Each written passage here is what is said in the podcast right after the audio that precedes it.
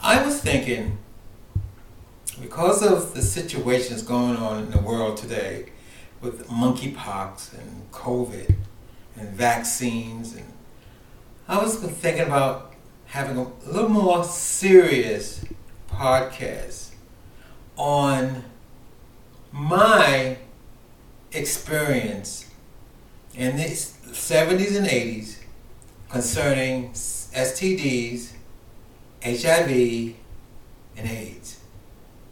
My name is Eric, and welcome to the craziness that lives inside my head.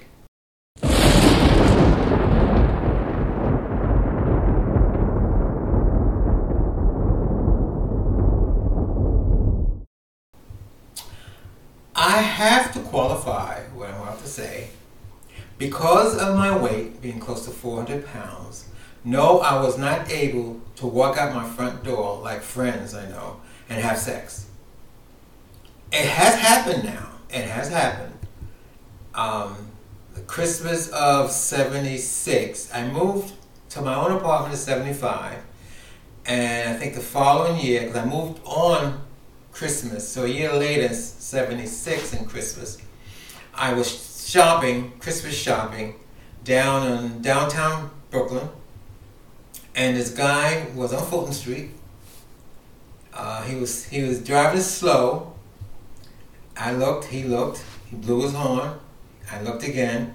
He said, You need a ride? Of course, I hop in the car. Yes, it was that easy back in the 70s to have sex. Like I said, he, uh, of course, he was a chubby chaser, you know. That's the only way I had sex. Most of the sex I've had back then was with guys who like big guys, you know. And then I remember I had a friend, a couple of friends. This is now, this is in the late, this is early 80s. Um, I was still drinking. His name was Robert. I could, Robert and I was hanging out. We go into Nickel Bar. Nickel Bar was on 72nd Street. Go into Nickel Bar. He gets three guys to buy him drinks. And I just sit, I'm sitting there next to him. I felt that was very embarrassing. I'm sitting next to Robert. Now I could be, I could be his lover. They, I mean, guys would come up to him and start rapping to him, give him a drink. Nobody came up to me, rapped to me, give me a drink.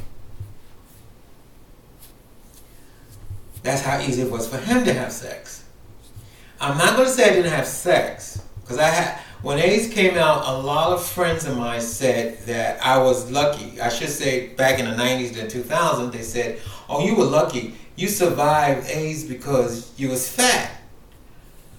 I still was having sex. I, you had a lot of. Um, when I found out in the early '80s, they had a group called Mirth and Girth, and I went to Mirth and Girth meeting. Mirth and Girth was a group for fat guys and guys like fat. Yeah, fat guys. Yeah, I still had sex. No, I wasn't able to have sex as much as uh, uh, uh, friends of mine. I remember my friend Richie. We had a mutual friend named Eddie, and I remember I got my. I was living in what they call Sugar Hill up in Harlem, called Sugar Hill. I was I was I rented a room. I was living by myself, and I think that year one I lived there. Well, either I lived there a year and a half. Well, the first year I had sex with thirteen guys. Wow, that was a lot. I know I know some people might say, "Wow, you're a slut," but wow, that's a lot of guys, and and that was a badge of honor. I had sex with 13 guys. I called up my friend Richie. I said, Richie, I had sex with 13 guys. And he would say, Oh, please. Eddie had sex with 13 men in one night and took you a whole year to do that. Yes. You might say, Wow. Even I said, Wow. Well, not really. If you know Eddie, that's she was a big slut. Bigger than me. Well, anyway, yes, I survived so far, knock on wood, because I'm still alive and it's, it's still going on. I survived whatever I survived. Um, it's lucky that I didn't come down with HIV. I had um, three friends that died of it, and the scary part is part when the first one who died. The scary one was we were at a, a one of those uh, sex meetings, and him and I shared the same guy. The guy we shared had came down with HIV and passed away. Then he came down with HIV, passed away. No, nothing happens with me. See, but then again, like I said, I wasn't. I didn't have 13 men in one night. There was a lot of sex going on. Still a lot of sex going on. And still a lot of sex going on. And the reason why I thought about doing this podcast is because I was on the Dateline recently, and we, you know, there's a thing that the CDC is talking about monkeypox and asking the, the, the gay community, the gay men, to, you know, be careful. Well, I saw two guys on the Datelines. Now, this is this is a couple of days ago. This is 2020, 2022. This is June. It's Gay Pride Month. Both guys was going to I guess to live out. I don't know. I don't know where they live, but they was going to the one. They both was going to Gay Pride. One was going to New York City. I think the other one was coming down in, in, in Virginia, and they was going to. Um, both said they're going to rent a room, and they setting up orgies. Cause they went on the Dateline. Said, "Oh, I'm gonna be, I'm gonna be in your neighborhood, in, in this, your city, and my hotel. I'm gonna a hotel. I'm looking to party. You know, parties or orgy. They don't call it orgy. They want to call it party.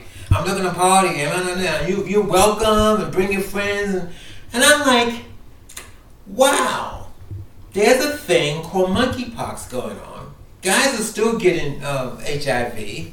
People, guys are still getting, especially older people like me, still getting STDs. Wow. And you would see somebody would say, well, you would think, yeah, you would think, but nothing's changed. Even back then, guys were still having sex.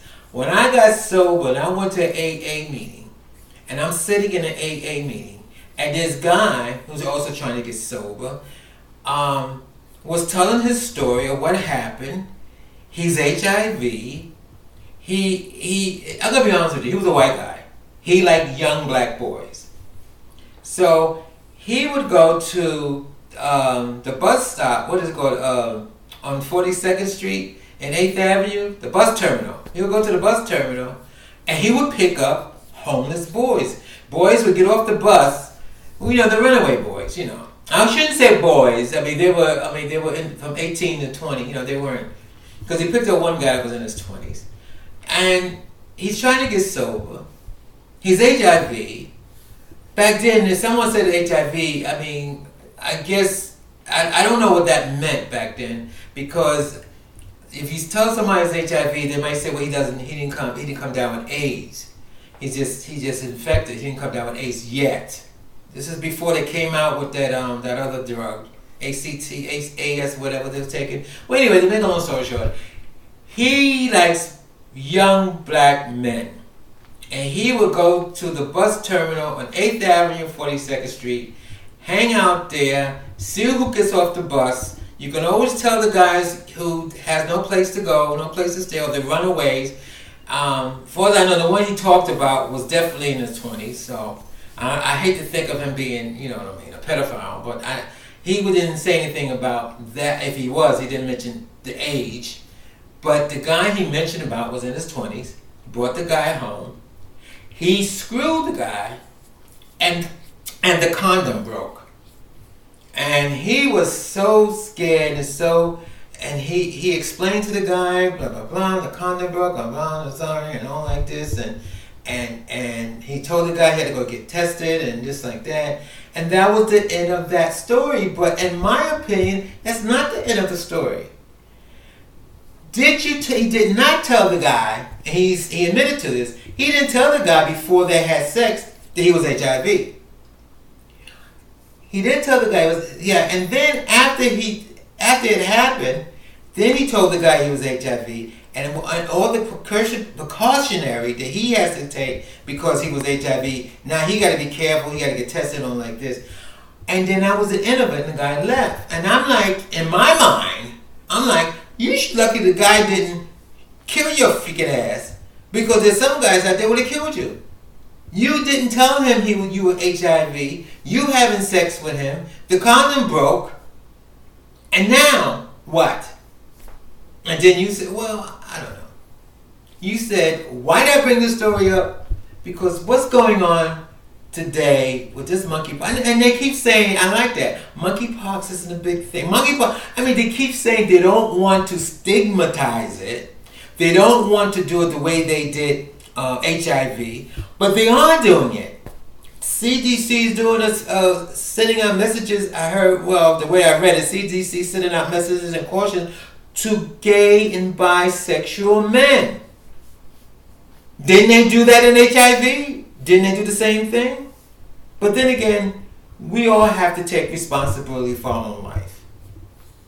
You know, I, um, I just I get depressed sometimes when I when I think I had lost I lost a lot of friends in the eighties. I mean, seventies was one big orgy.